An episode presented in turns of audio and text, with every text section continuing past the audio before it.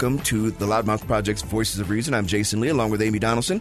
Today, we are joined by Justin Lee. He's an assistant professor of social work at Weber State University, along with Darin Carver, who's the associate clinic director, clinical director at uh, Weber Human Services. That's just north of uh, Salt Lake in uh, Weber County. And I need to kind of set this up. So, I'm on my morning commute uh, a couple of days ago, and I saw a lady who You, was. you need to say that you're riding public transportation. Uh, Because well, my right, morning commute I'm- is much different. That's it. I am Yeah. on. I'm on a train. I guess I was going to get to that. I was Yeah. gonna, I'm on uh, light rail tracks. Uh, if you're in Chicago, it's the L. If you're in New York, it's the subway. So, um, or the tube if you happen to be in London. So, my point though is I'm on the train. There's a lady, uh, late uh, 20s, early 30s, fairly attractive woman actually, who was. I, I want to note that other than what I'm about to tell you about her, she looked pretty normal but she was having what was obviously a manic episode. And by that is she is talking to herself rather loudly and she is nervously pacing up and down the train car uh, just constantly. I mean, she would go to her uh, back to her seat, she'd stand there, she puts her stuff in a bag, she'd take off her jacket, put it back on, you know, and she's just doing all of this back and forth, back and forth, back and forth. So I'm thinking to myself, I don't know what exactly is going on with her. However, uh, being in an environment we're in here uh, in Utah, that can be kind of upsetting to people. I'm from Chicago. Been watching that for 40, 50 years. I saw the first person I saw talking to themselves when I was in uh, like junior high school, right?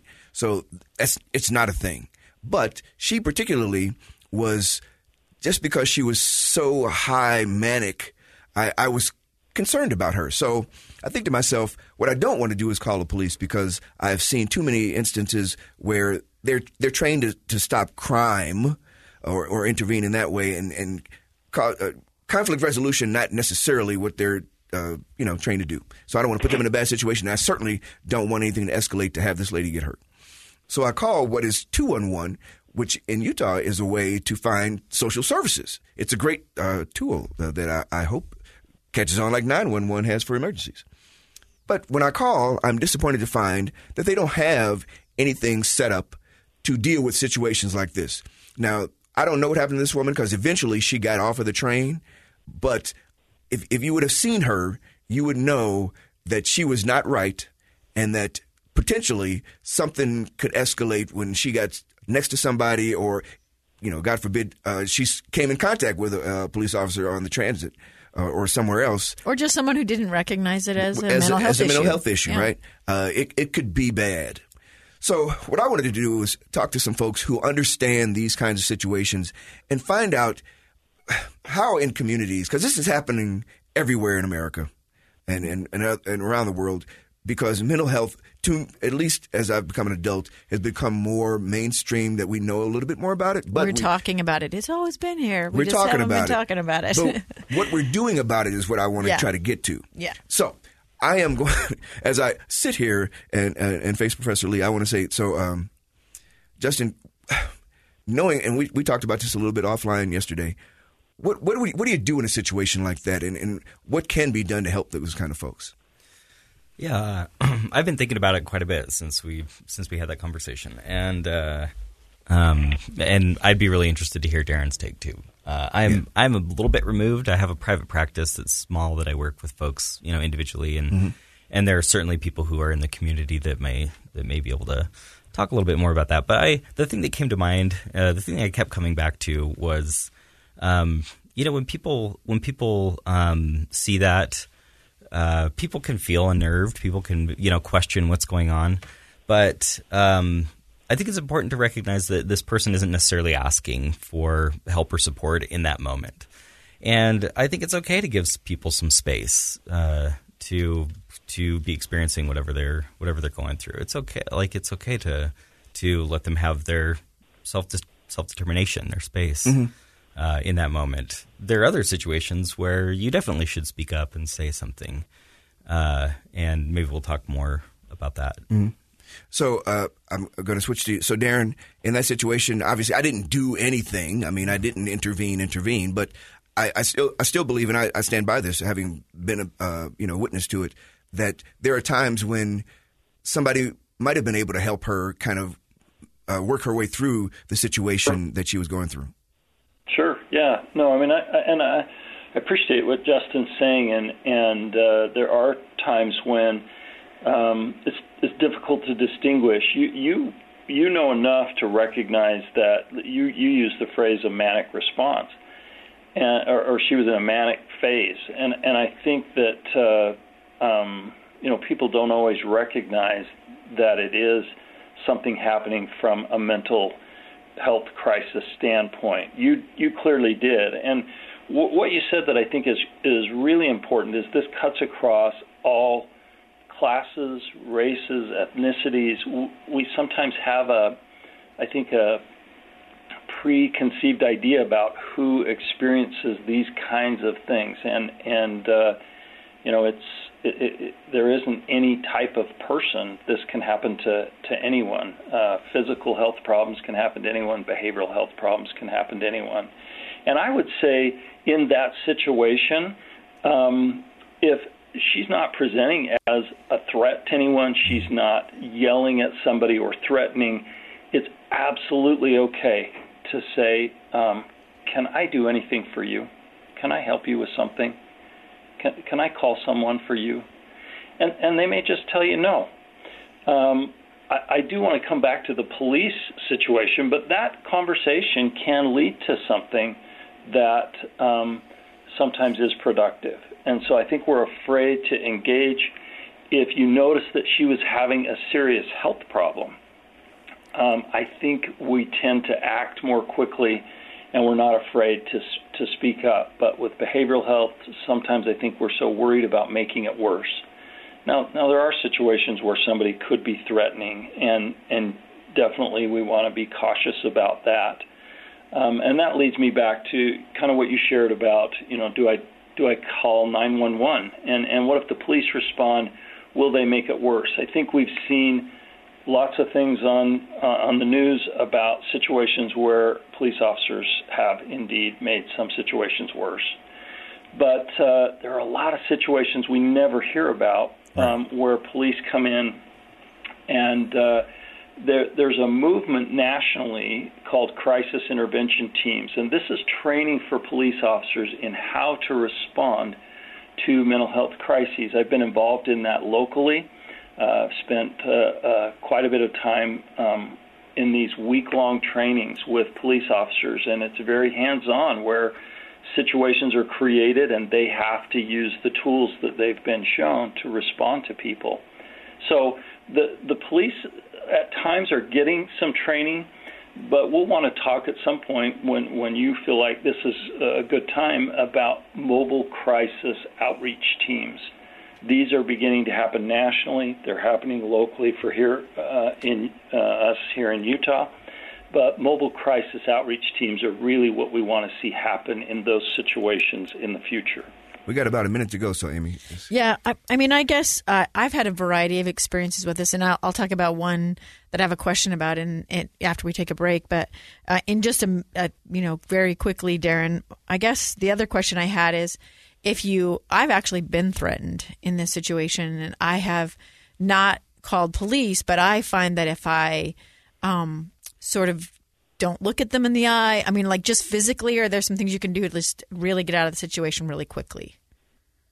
Yeah, I, I think you've you've got to be wise that way, and um, yeah, don't try and uh, um, you know connect with them in some way when they're threatening, uh, whether it's eye contact or you know, moving towards the person, you, you just want to kind of step away. And in those situations, 911 is is yeah. um, the right thing. And I do think that, and we, maybe we can talk about this after the break, Jasen. But I wonder um, if we are more educated and we recognize mental health issues. Um, or even there's disability issues. I mean, you have people. I, one of the things I want to talk about is what happened to uh, a friend of mine who's autistic, and mm. um, I wonder if we're more educated when we call for help, or when we report something, or when we talk about something, then police come into it knowing, or whoever comes, or the mobile crisis, whoever comes in, they come into this really knowing this isn't just a jerk. This is a right. person who is really struggling and needs some help. And needs some help. When we come back, we'll continue our discussion. You're listening to Voices of Reason.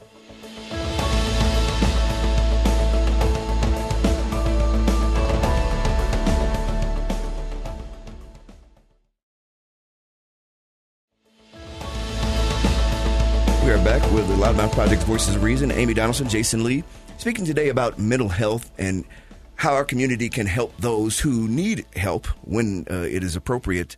I had an experience on public transit when I was coming into work uh, earlier this week, and I, I, saw a person who was having a manic episode, not harming anybody. And, and as it turns out, eventually I wasn't able to do anything. But I, I thought to myself, it'd be nice to have somebody who could see if this person was in a situation that could potentially escalate in, in a way that would be bad. But again, I'm no expert, so I was not about to intercede, and I'm, I, I just didn't want anything bad to happen to this person. So we've been speaking today with, with Justin Lee, who's an assistant professor of social work at Weber State University, along with Darin Carver, who's the associate clinical director at uh, Weber Human Services. So Amy had a, a, a kind of a wanted to start back with what mm-hmm. we were mm-hmm. talking about earlier uh, how, how yeah. do we help? Yeah, I just wondered, like, are there things that we could do? And I don't know, Darin, you want to start, and then Justin, you can tell us from your perspective. Um, what can we do as the public to get if we do call for help? If you do call nine one one or you do call two one one, you're giving information that is helpful to whoever's going to respond. Yeah. So, um, well, first of all, I think it's important to know that there are there's a there's a national crisis line that will connect you to um, wherever you are locally, um, and that's 1 800 273 TALK. So if you were uncertain, you could call that number and have a conversation with somebody who could perhaps walk you through that. Um, the other thing that you can look for in your communities, um, there is something called mental health first aid. You can take a mental health first aid class. Uh, a lot of people don't know about that. Um, but uh, that can be a way to really inform yourself about how, how to respond. The other thing that's important to know is that in July of 2022, um, there will be nationally a new number to call rather than 911, and that's 988. The 988 system is set to come on in July of 2022, and it is specific to um, having mobile crisis teams and police respond to a situation fully aware that this is a mental health uh, circumstance. So um, I don't know if I answered your question completely with some of that information, but that's what I can do currently to kind of learn about how to respond to some of these situations. I love that this is coming online. So at least we, we know that it, this situation is being addressed and, and it's great to know that the, the proper resources are being put in place to help. I, I think if you, uh, I think also Just, if you do need to call uh, the police if you if there is something threatening going on, that it can be helpful to give as much information as possible. Uh, let the if let the dispatcher know like we, I think this is a mental health issue and get, like reiterate that. That's that's information that can be really helpful for people coming onto the scene, and they may send an ambulance as opposed to you know police directly. So. Okay, so Justin, like I was saying before, though, I, uh, is it sort of like if if you see somebody? I mean, I, I gave as much description as I could, yeah. and I tried to make it, uh, you know, obvious that I didn't feel like they were a danger. So are we we talking about like again, if you see somebody hurt someplace, you kind of describe what you can see, and then expound as much as you can. Yeah, and it, uh, you don't necessarily have to extrapolate or interpret what's going on. You can describe exactly what's going on. Uh, and you know, don't you wouldn't necessarily want to guess at if they if they seem dangerous. Just describe what you're seeing, mm-hmm.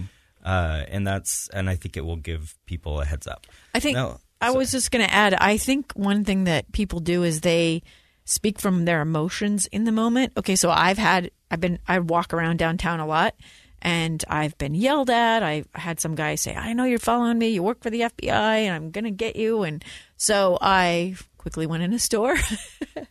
but I um, understand that it's not personal, that they're not angry at me, but there does it does elicit some fear, and I just wonder, um, like as I've dealt with it, I've seen it so many times. It's been so common downtown, or when we go to parks, um, that I've and, and also like we serve meals on holidays as a family.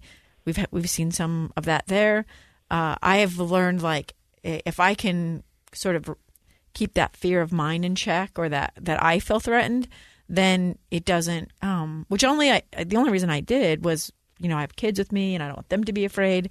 Um, I think that anything we do out of that emotional, and I I just wondered your thoughts on that. The sort of how people can manage that in the situation. Yeah. Well, Go ahead, Darin.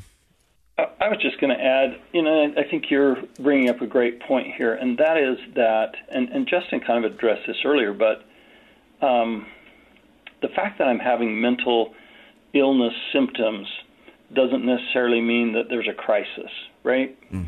And I, I think that um, defining something where you're concerned enough to say, I think this person may be a, a threat to themselves or others, or the, their behavior is so erratic that they could do something um, that that might truly injure someone else or threaten someone else. That it's a hard line to distinguish, but in being around people who are experiencing mental health symptoms, again, I think we interact with them in a in a way that fits the situation. You walking away from a person who's yelling at you, telling you that you're you've you know you're following them, I think is an a, appropriate response, and and yet that probably doesn't reach the level of saying, "Gosh, somebody ought to call the police, right, or dial nine one one." I think it's also uh, like it can be helpful to take that opportunity to talk to whoever you're with too.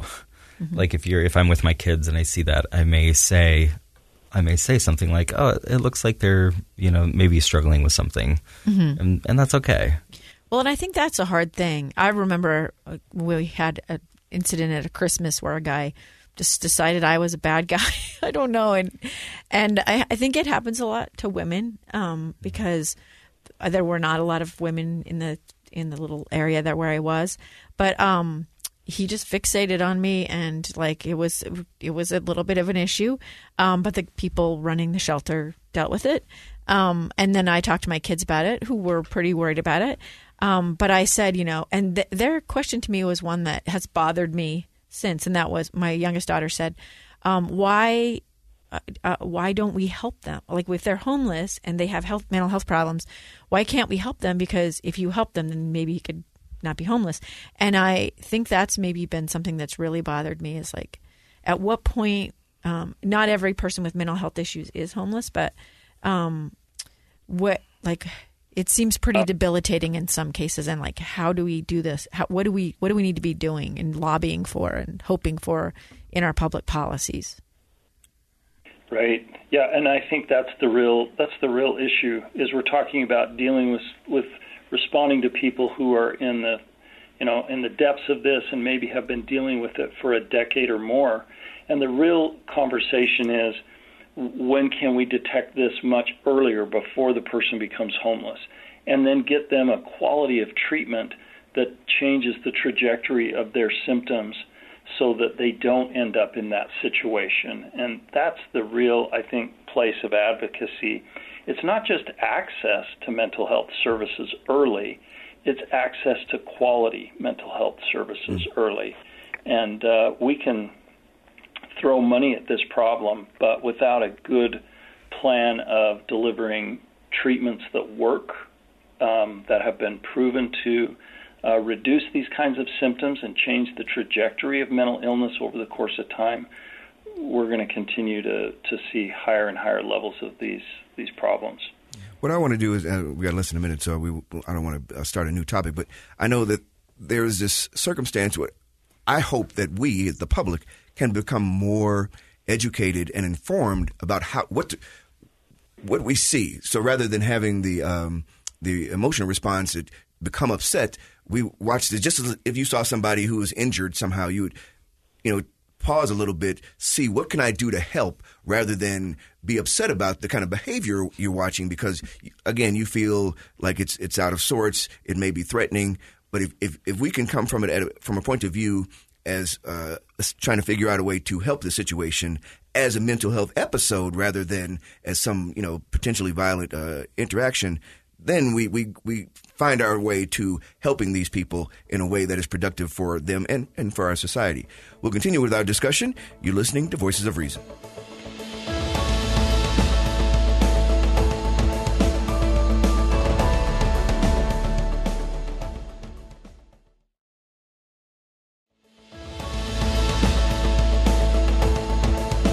Jasen Lee, Amy Donaldson, Voices of Reason, speaking today about mental health and, and mental illness, how our communities, how our society can better understand it and be able to be more proactive in helping mitigate what is becoming what has always been. And we just maybe Yeah. we, we didn't want to recognize it. I, I don't know. Yeah. uh, uh, an issue in our communities.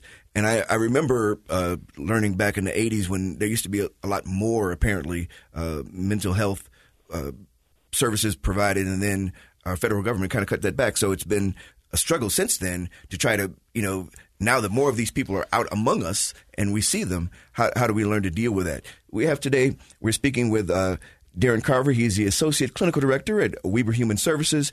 And we also have with us Justin Lee, Associate Professor of Social Work at Weber State University. So, uh, Amy has a, a certain circumstance that I, I would like her to kind of describe to us, and, and then when we come back after that, uh, after she finishes telling that story, Darin, I want to uh, get your your take on it, and then obviously as well uh, you, Justin.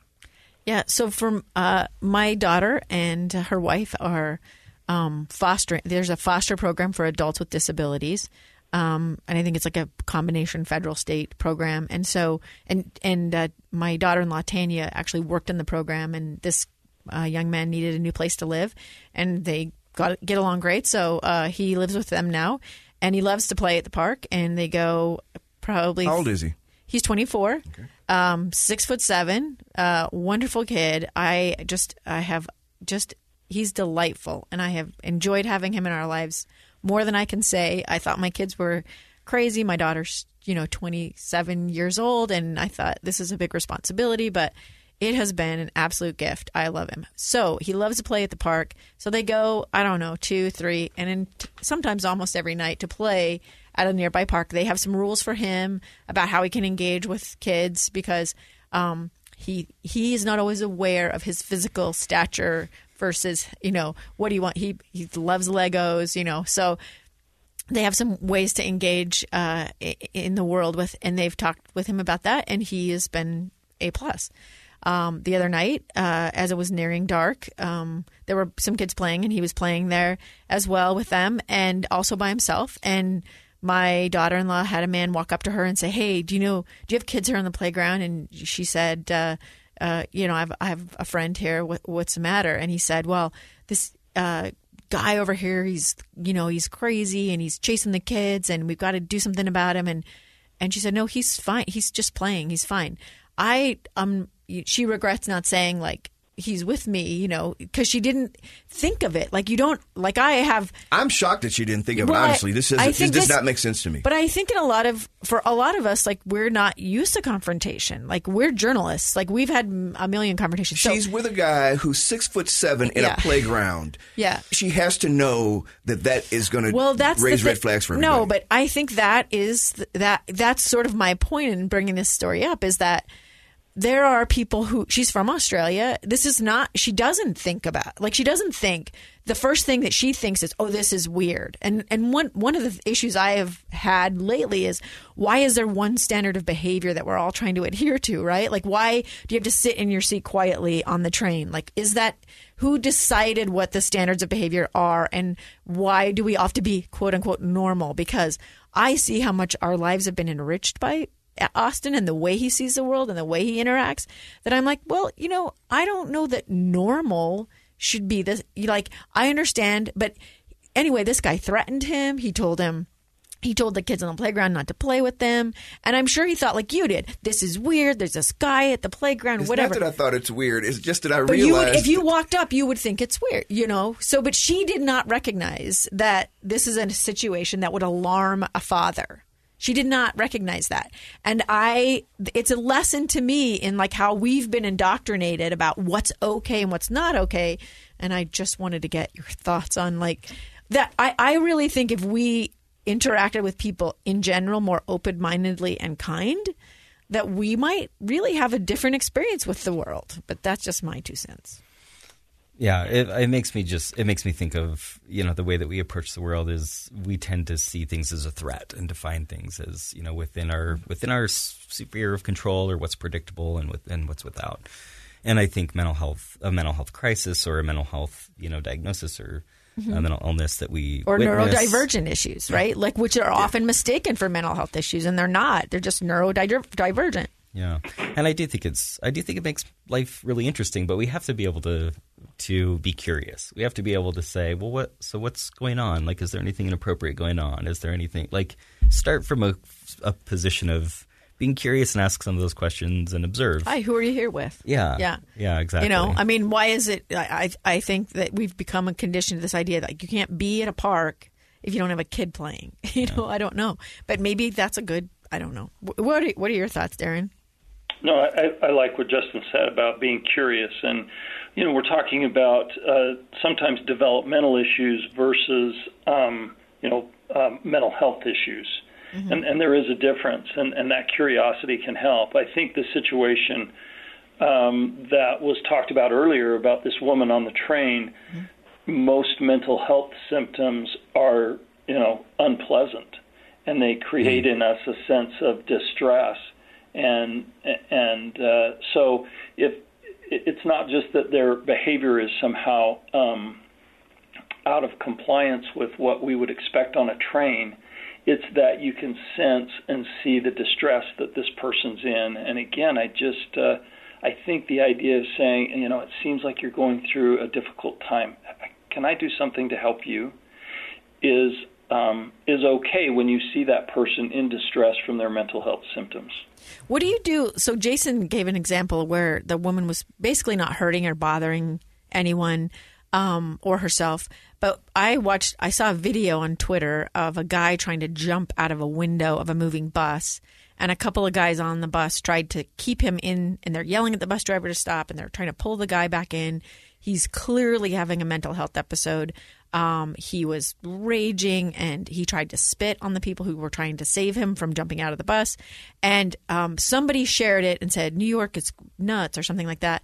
And uh, a lot of people in the thread said, it's uh, this is a mental health issue and th- we are in a mental health crisis and um, you need to start looking at these things for what they are. And I mean, in a situation like that where you're trying to keep someone from jumping out of a window, like I, I think that's the 911, you know, situation, don't you think?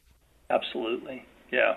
No, you're, you're right. And you're, you know, they, they, they, they end up, um, you know, having this guy respond to them negatively, but in, in a lot of ways it's possible they saved his life.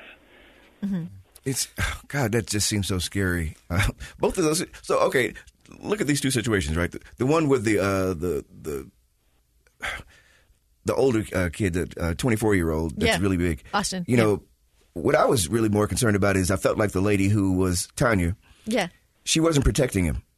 And uh, because he wasn't doing anything bad, and he could have been a, a, a parent of one of these kids, and all of that. So I felt like the again, I don't yeah. understand. I, I know you gave the explanation. She's from Australia. I don't. It, that doesn't make no, but it, I just think it's, it's, the way illogical for me. Yeah, but everyone doesn't think like us. No, I get sadly. it. I get it. We've been covering but, terrible things for too long. It's true, and I'm a cynic. But uh, this this gentleman trying to get off the uh, off the train, off the bus through the window, that is, uh, it's tragic. Even even if you pull him in, because it still hasn't. It has saved him from himself, but it hasn't addressed his major issue, and and we as a society have to be a part of that and help uh, be a part of helping him so that he doesn't have these situations occur to him. Uh, unless we got a little less than a minute. Okay. Yeah, I just I just was going to come back to something Darin had said before. Uh, just that you know we we're talking about these instances when they've gotten to the point of crisis or you know somebody experiencing these symptoms that are distressing to us and you know if we can back up like it's it's way more likely that we're going to have a colleague experiencing depression. It's way more likely that somebody's going to be struggling with anxiety or suicidal ideation or you know these kind of things. And so if we have a support system around us that that keeps people from getting to the point where they have nobody and they're on the train and they or they have nobody to call and they're trying to you know get off a bus. Like this is this is already to the point of a crisis in some of these situations.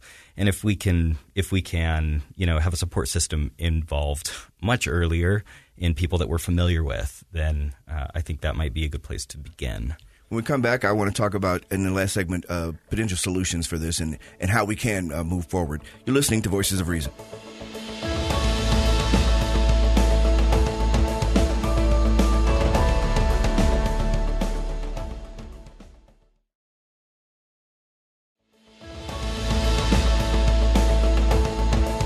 Jasen Lee, Amy Donaldson, Voices of Reason.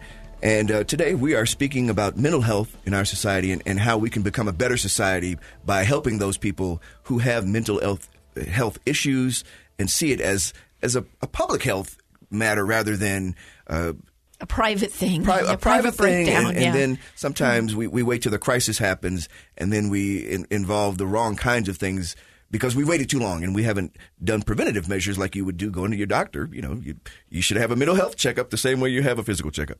So, uh, speaking today with. Uh, Professor Justin Lee, he's an associate professor of uh, social work at Weber State University, as well as uh, Darin Carver, he's the associate clinical director at uh, Weber Human Services.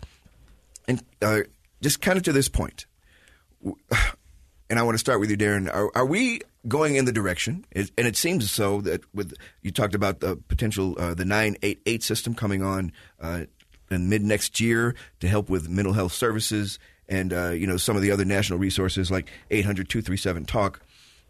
How how are we moving forward with maybe seeing mental health as uh, part of the overall uh, health system? You know, I think those two pieces that you talked about, our response to crisis situations, we're definitely moving in the right direction with understanding mobile crisis outreach teams. These are mental health professionals who co respond with law enforcement and really lead the, the intervention and get people to the right setting for, based on the mental health crisis they're, they're addressing. Uh, the flip side of that coin that you're talking about is we're doing a lot of talking now about uh, physical health and mental health integration, but we are far from it. And uh, we're working currently to um, insert a, a, mental health therapist into a pediatric clinic. So the pediatricians are screening for behavioral health problems just the way they might screen for other physical health or developmental challenges for children who are coming into the pediatric clinic.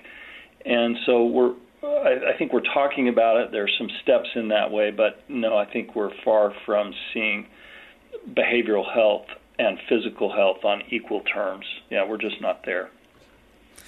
Will Yeah. it? Do you think it'll ever, Justin? Do you think it'll ever be not optional? You know that mental health will be part of just healthcare. We'll just think of it as, you know, we do other physical.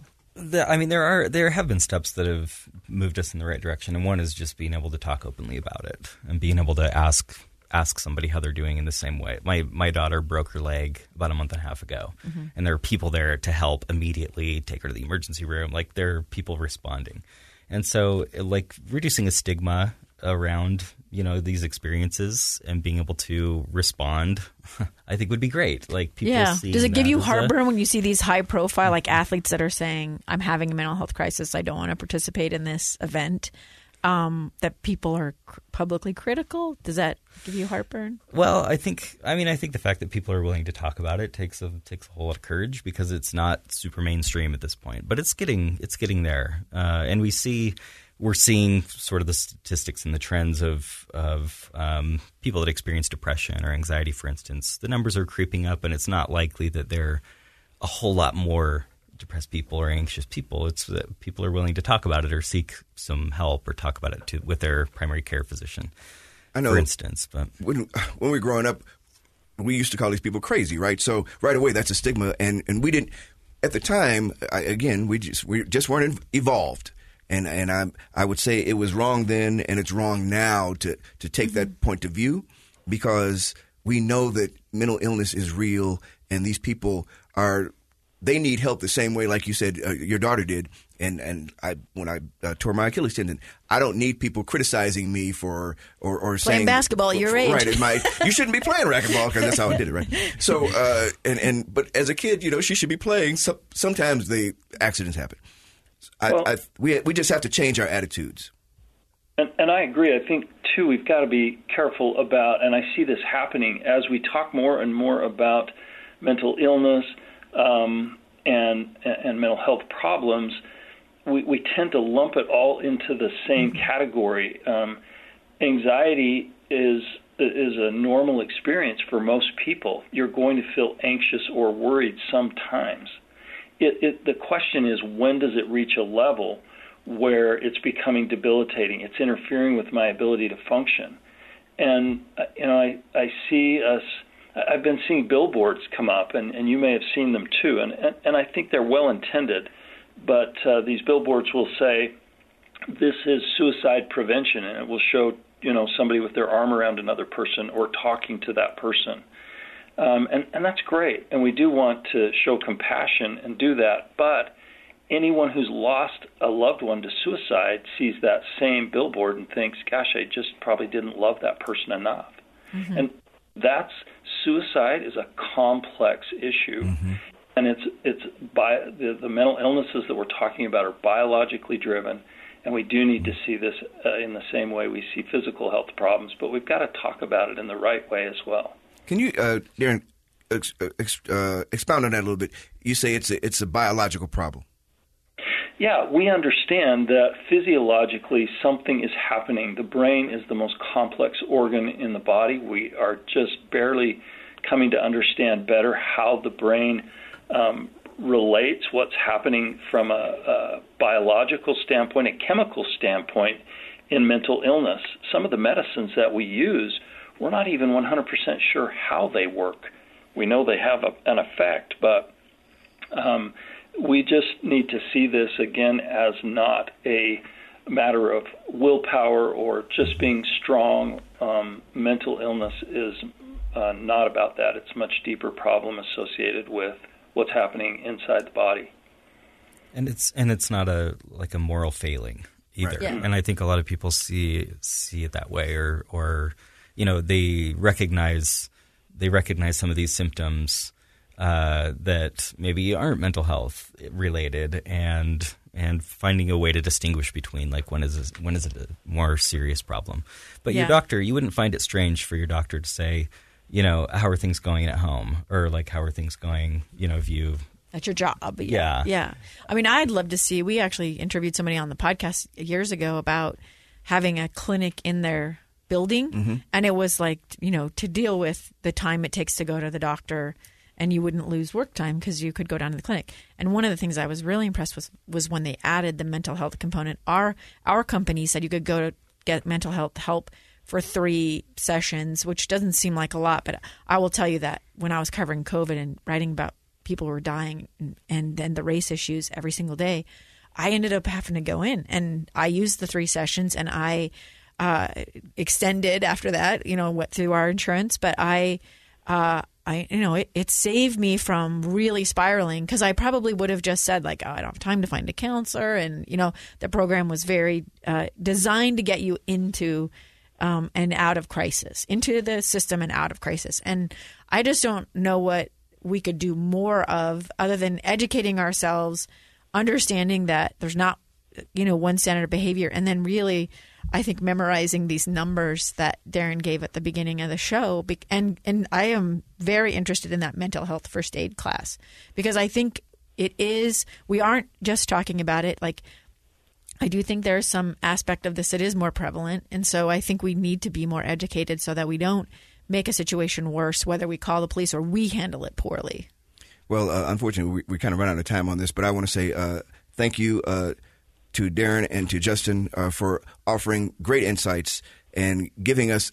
You gave me some hope. And, I, and just, just, remember those numbers 1 800 273 TALK and 988, which will be up mid year next year, you said, just uh, Darin? Yes, Sorry. July of 2022. Well, looking forward to that because that, that would have helped me uh, greatly uh, on my train ride in. Join us again for the next episode of the Loudmouth Project Loudmouth Project's Voices of Reason. If you have any comments about the show, please contact us via email at voramed at gmail.com or at vorjasonl at gmail. You can also find us on Twitter at adonsports and at jasonlee1. Our show's Twitter handle is at VOR Podcast. You can check out our Facebook page and also find and subscribe to free episodes of our podcast on any of the places where you might find interesting content, Google Podcasts or Apple, and other places like that. Uh, be sure to review our show as well, and we'd love to get your feedback, and it helps us grow our audience. Until next time, I'm Jasen Lee, along with Amy Donaldson. When you engage in passionate debate, do your best to keep your dialogue civil. Try to be the voice of reason.